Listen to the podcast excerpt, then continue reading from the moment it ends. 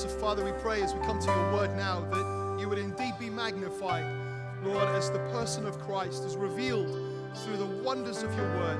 Lord, that you would be magnified not just out here in our sound, but in here in our hearts. In Jesus' name I pray. Amen. Amen. Please take your seats, everybody.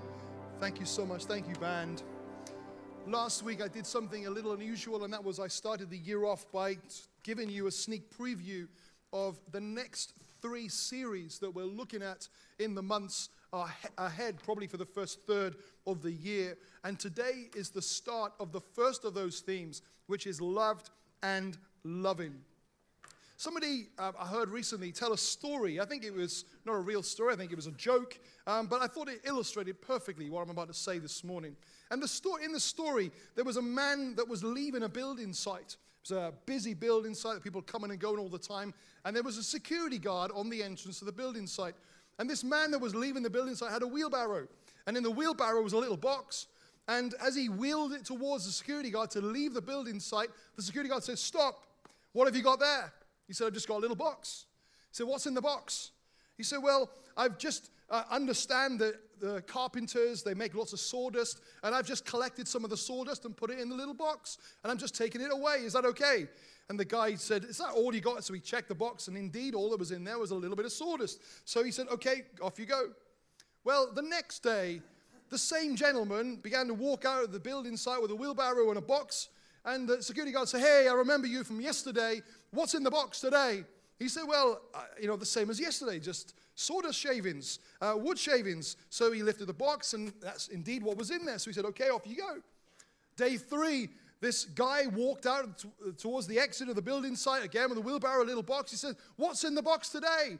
He said, There's just some sawdust. So he said, Let's have a look. I can't believe you're taking sawdust out three days in a row. So he opened the box, and indeed inside the box was sawdust. Day four, he walks out, and as he comes to the exit. The security guard's there. He stops him He says, Come on now, four days. What's in the box? He said, Honestly, it's just some sawdust. So he showed him the box, and it was just some sawdust. Day five, he started approaching the security guard with the, with the wheelbarrow, and the guy said, Whoa, whoa, whoa, just stop here. What are you really playing at? What are you doing? I cannot believe that you are coming here every day just to take away a little bit of sawdust. If you tell me what you're doing, I'll keep it just between the two of us no consequences. And the guy said, I'm stealing wheelbarrows. you know, sometimes we look at the small things and miss the big things. And over these next few weeks, I'm going to tell you about the biggest thing that there is in the scriptures. It's not that the detail's not important. It's not that the smaller matters of our life are inconsequential, but there's something bigger that we need to understand and we need to comprehend. And that's what we're going to do with this theme. There might be a myriad of things that are concerning you right now, but I want to help you see that there is a bigger picture. As we look in this book, from the very beginning of Genesis right to the end of Revelation, there is a big big theme that becomes obvious. And this theme is the theme of marriage. Marriage is revealed in the Bible as a central plank for human society. We're shown a few things about marriage. We're shown that marriage is between a man and a woman, it's lifelong, it's exclusive, it's the only right context for sexual relationships.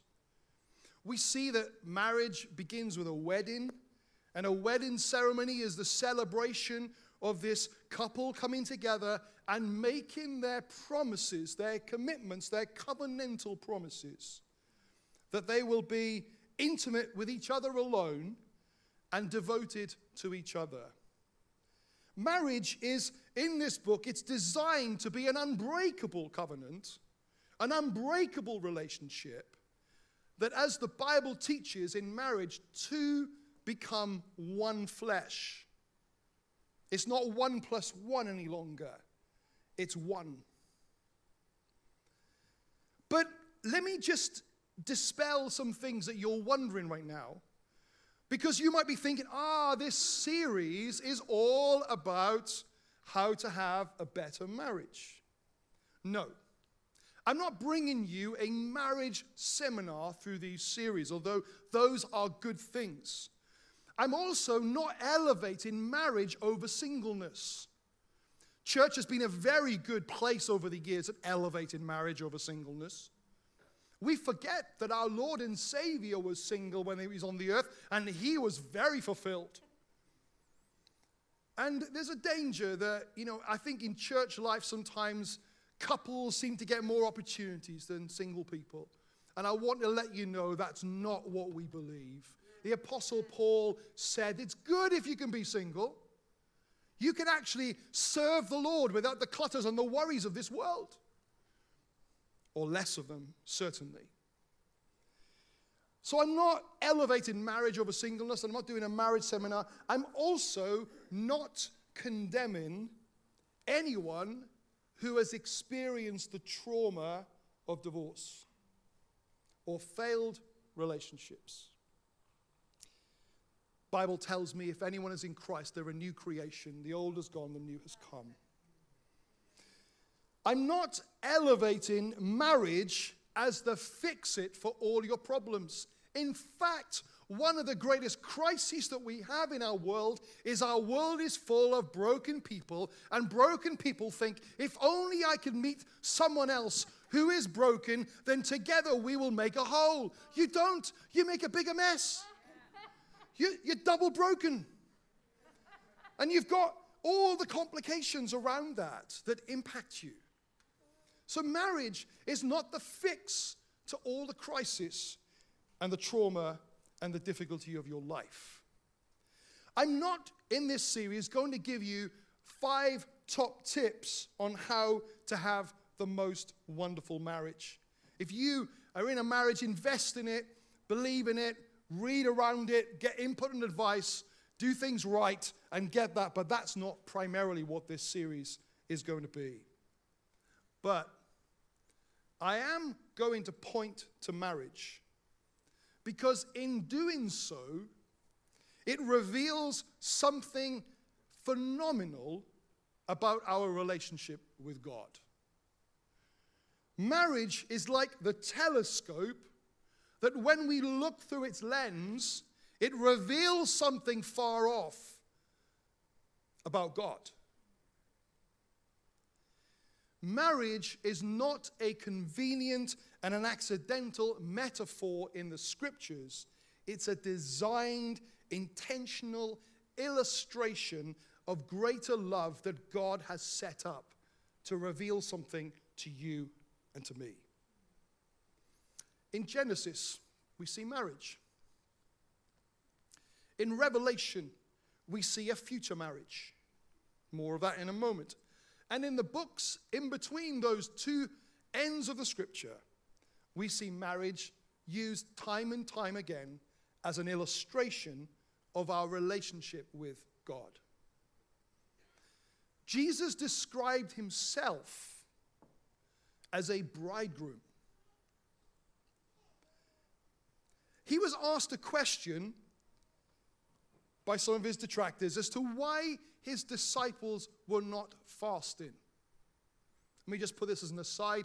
This week, Nita and I are going to be spending the week fasting and praying. And if any of you want to join us, we would love to invite you. We're going to be posting videos each day this week on social media with some prayer points. And we would love to encourage you to take some time out of your day, maybe change some of your rhythms and patterns this week, and just spend some time with the Lord. But Jesus' disciples were asked, why aren't they fasting? And Jesus answered this in Matthew's Gospel, chapter 9. Jesus replied, Do wedding guests mourn while celebrating with their groom? Of course not. But someday the groom will be taken away from them, and then they will fast. Jesus described himself as the groom. It wasn't the only thing Jesus said about marriage as a parable or as a metaphor of the kingdom. We read he described the kingdom of heaven as like a king preparing a banquet for his son. In Matthew's Gospel, chapter 22, he says, The kingdom of heaven can be illustrated by the story of a king who prepared a great wedding feast for his son. He spoke more about this. He told another parable about 10 virgins. In Matthew chapter 25, he said, Then the kingdom of heaven will be like 10 bridesmaids who took their lamps and went to meet their bridegroom. And we see this parallel of marriage not just being illustrated through the words of Jesus, but being illustrated throughout, let's go back to the Old Testament. You remember the moment when Moses was up on the mountain and the glory of God surrounded that encounter and that experience. And the people of God at the bottom, while Moses was getting the Ten Commandments at the top, at the bottom of the mountain, they were gathering their earrings and their jewelry and clubbing it all together and melting it down to make a golden calf. Do you remember that moment?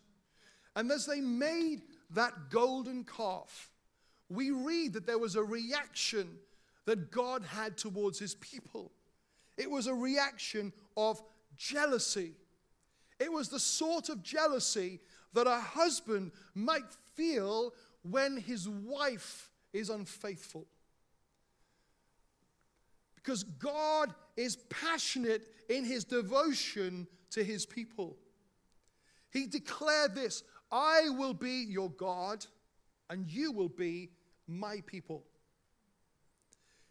Those words are like him standing at the front, surrounded by all the wedding guests, and pledging his future and his commitment and his intimacy to the bride, to his people. But it wasn't just that moment, there were many other moments in the Old Testament. The prophets, Isaiah, Jeremiah, Ezekiel, Hosea, they all use some very provocative language about the relationship that God has with his people. They accused the Israelites of being adulterous, that they're chasing after other gods and other things to satisfy them, was likened to adultery. So we've seen in the life of Jesus his reference to marriage, we've seen in the Old Testament, but what if we go after the death, the resurrection, and the ascension of Jesus? What if we look later into the New Testament? Well, the Apostle Paul said some words that often get quoted. At weddings in Ephesians 5, he says these words As the scripture says, a man leaves his father and his mother, is joined to his wife, and the two are united into one. This is a great mystery, but it is an illustration of the way that Christ and his church are one. We were made in God's image. We know that. But earthly marriage was made in the image of his own marriage with his people. God didn't look and think, I need a parable, I need a metaphor, I need something that will demonstrate to the world how committed and how loving I am to them. Oh, look, they've got this thing called marriage, maybe I'll use that. That's not the way it started. God gave marriage as the metaphor, He gave it as the demonstration of a bigger picture. And if we skip forward further to the prophetic book of Revelation, we read this account in Revelation 19. Let us be glad and rejoice, and let us give honor to him, for the time has come for the wedding feast of the Lamb, and his bride has prepared herself. Who's that bride?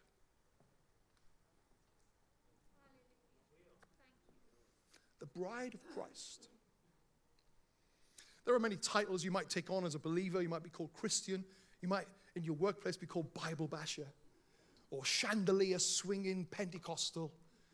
there are all sorts of attributes. You might call us saints. Some people call me pastor. Jonathan calls me bishop.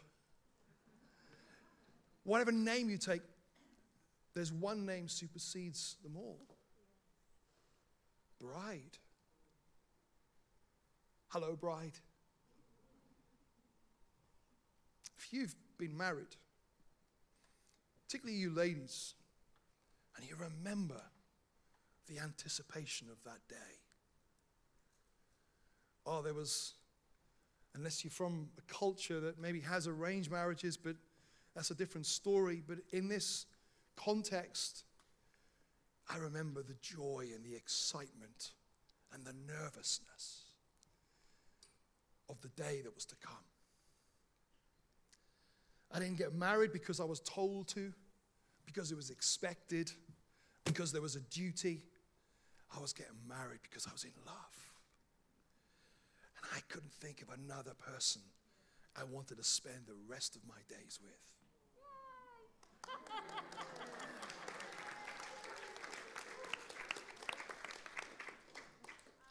Ah. It's okay, she's got a mask on, so it doesn't really count.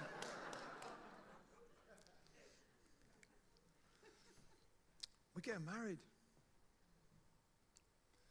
Marriage, our marriage to Christ is the bigger picture that runs throughout the story of God. Every relationship on this earth, no matter how good or how bad, is pointing to this marriage with God. It's the only relationship that can fully satisfy. It's the only relationship that truly fills the longing in our hearts. Jesus didn't just come to forgive you of your sins, to give you a better lifestyle, to improve your social status, to make you a good neighbor, to make you a do gooder. Jesus didn't come just to do those things, He came because He wanted to marry you.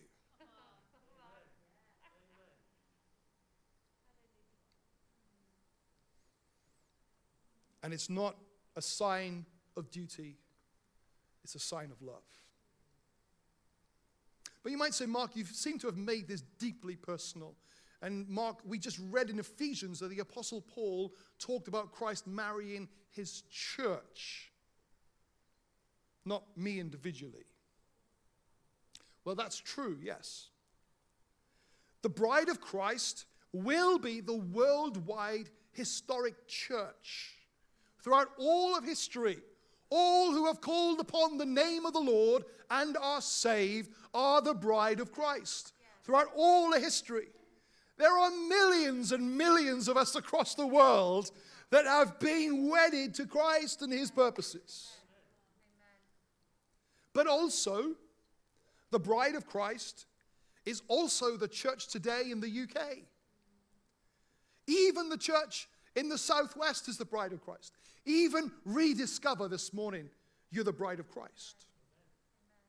And as part of the church, it's also appropriate to apply it personally into our lives. Jesus is a lover of his church, but the scriptures also describe him as the lover of your souls.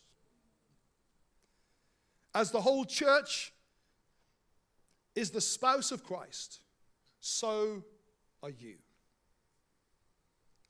And it's into this truth that in the weeks ahead, we are going to delve into the greatest love song of them all.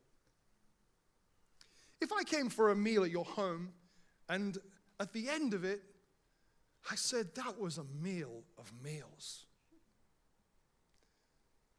Or if I had gone on holiday and someone said, How was your holiday? I said, It was the holiday of holidays. You know that what I'm saying is an elevation that this wasn't just another meal, this wasn't just another holiday, these were the best. And in the weeks ahead, we're going to look at the Song of Songs. Amen. And it's, it's, it's, uh, it's going to be a fascinating book. We've got some awkward bits in there. There's mentions of breasts, there's mention of intimacy, there's mention of kisses.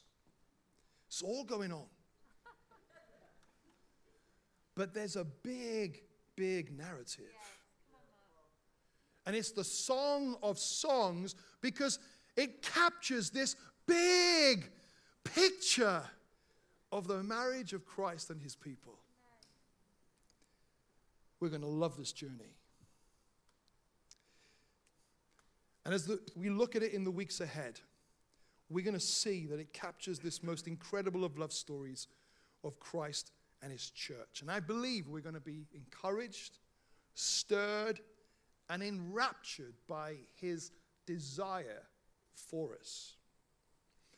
As I felt stirred to make this the first theme of the year, I believe that there's something in the purpose of God that I'm not going to stir something up through my words or through the construction of the series, but God has decided to reveal afresh to his people that his banner over you is love.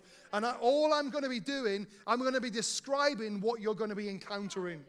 I'm going to be describing what the Spirit is doing. I'm going to be putting words that, a bit like when, the, when the, Peter stood up on the day of Pentecost, he didn't, uh, he didn't t- tell people what was going to happen. He said, This is that. He described what was taking place. And I have faith in my heart to believe that in your life over these next few weeks, there's going to be a fresh understanding of the revelation of the love of God, that the banner of Him over your life is going to be understood to be clearly love. And there's going to be something beautiful that comes from that. I believe, and it's my prayer, that we will move from religion to relationship. We will be motivated by a desire for the Lord, not by duty.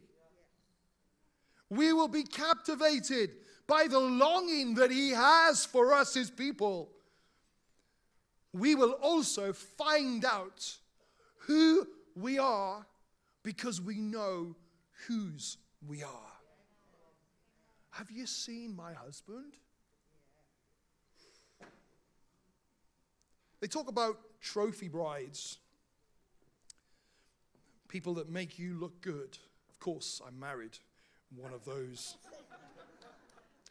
Almost 30 years ago, this will be our 30th anniversary this year. And it's been a wonderful journey. And um, we've never argued. Except, I'm preparing for this series. We had a humdinger on Friday, didn't we? I probably shouldn't say that, but I just want to be open. I'm preparing for this. And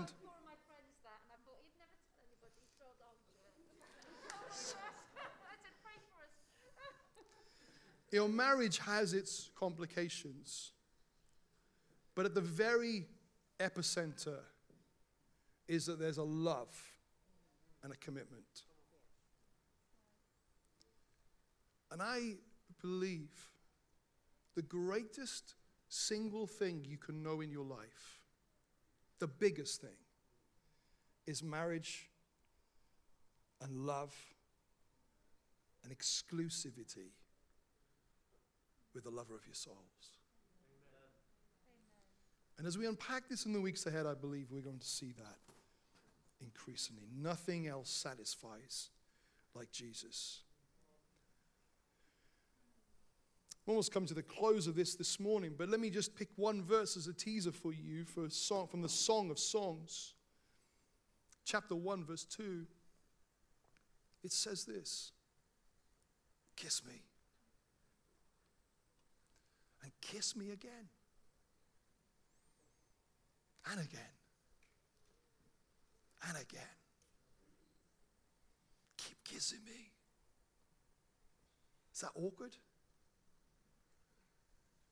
For your love is sweeter than the best this world can offer. I've tasted other things, but I've tasted nothing like you, Lord. Lover, keep kissing me. Because in relationship, there's desire that grows, desire for more.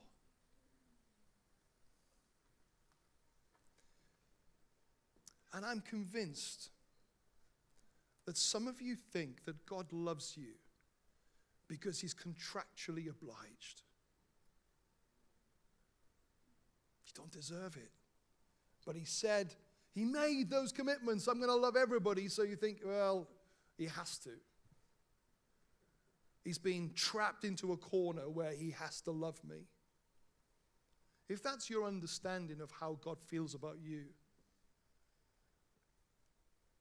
that needs to change. Why? Because it's a lie. It's not true. God loves you. And he desires you. He chases you down. He longs for you. Kiss me. Kiss me again. If the Holy Spirit was to write a letter to you, and of course, it would be a different letter to the letters that other people might write, because other people might write letters about what they see, about their experiences with you. They might know something and have engagement with you in some area, and they might reference that in their letter. But if the Holy Spirit writes a letter to you, then He sees your heart, He knows everything. So I think as a result of that, there's a possibility that His letter would be different over 30 years ago now, when Nita and I were, and I don't know what the modern word for this is, so I'm going to use the word that we used when we were caught in. Feel desperately old fashioned saying that word but we were courting. And Nita was working with an evangelist who every week would travel around the country and go somewhere different. And I was working with another evangelist that every week would travel around the country and be somewhere different.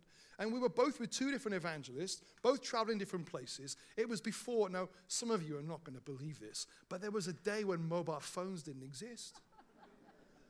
They just were like, they were the things of science fiction. And 30 odd years ago was that time. But not only did mobile phones not exist, I didn't have email. I'm sure it was, I think it was invented, but it wasn't something that most people had access to. So we did it the most high tech way we could in, that, in those days. That as we would go to one place, we would find a way of, of communicating to the other person the address of where we were staying, and we would quickly write a letter so that it got there before the seven days was up before they left. We'd also, in that letter, put the phone number for the local telephone box and a time that we would be there. Be at the telephone box at quarter past six. Phone me. And I'd be loaded with my 10 pence pieces, standing in that phone box. And if I got there and there was someone else in the phone box, come on, don't you realize I have an appointment with the love of my life? We've moved around quite a lot over the years, and Nita very conscientiously kept every one of those letters I wrote her. I've hidden them for years. And a few months ago, she said, Could you get those letters? I haven't reread them. I'm almost a bit cringy about rereading them because I'm sure 16 year old writing those at the time would have been filled with all sorts of naivety. But I do remember some common denominators about those letters. I never once wrote any of those letters because I had to. I desired to. This was an expression of love. And maybe as you consider a letter from the Holy Spirit coming through the mailbox of your heart, Maybe you think that the message comes through more from like an Ofsted inspector that wants to tell you all the things you could be doing better at. Or maybe, you know, there's some other understanding that, you know, God has to speak to his church, so he'll point a few things out and encourage me a little bit. But I want to guarantee you, every word he writes and speaks over you is love.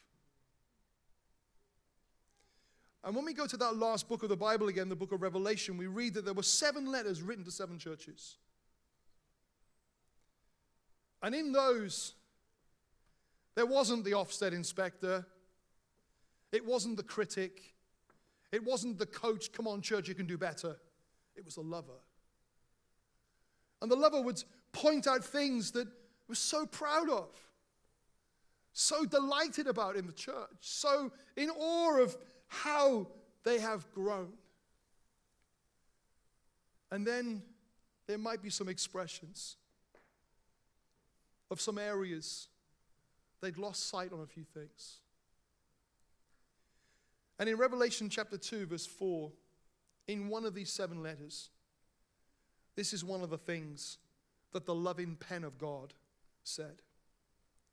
Yet I hold this against you you have forsaken the love that you had at first. As the Holy Spirit knows your heart, you might be one of the first to complete your daily Bible reading plans and leave a comment. You might turn up at all the prayer meetings. You might be understood to be loving and kind and generous with people around you. You might be positive with your words and your affirmation. But what sits right at the very epicenter of your heart? Is it duty? Or is it desire? And I believe the Lord wants to baptize us afresh with His love. He wants a church that's mobilized by love. Come back to the love you had at first. Maybe the band could come and join me. If this letter is a letter that the Holy Spirit could send to you, come back to your first love. I urge you to empty your hearts of the affairs that you have been conducting with the things of this world. The unfaithfulness, the looking to other things to satisfy, the idols, put them down. You'll never find more love than you find in Christ. Lay them down. Come back to the lover of your soul. Come back and find grace. Come back and know that you are loved. This is the bigger picture. Everything else is detail. This is the big truth. Just close your eyes a moment, would you?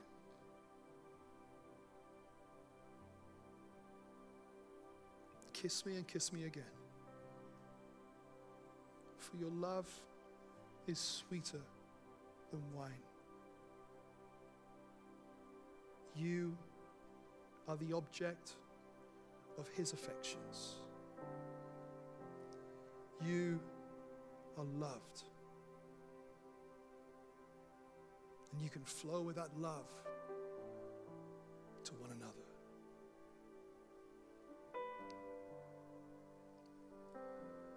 Band are going to lead us in a song called Reckless Love.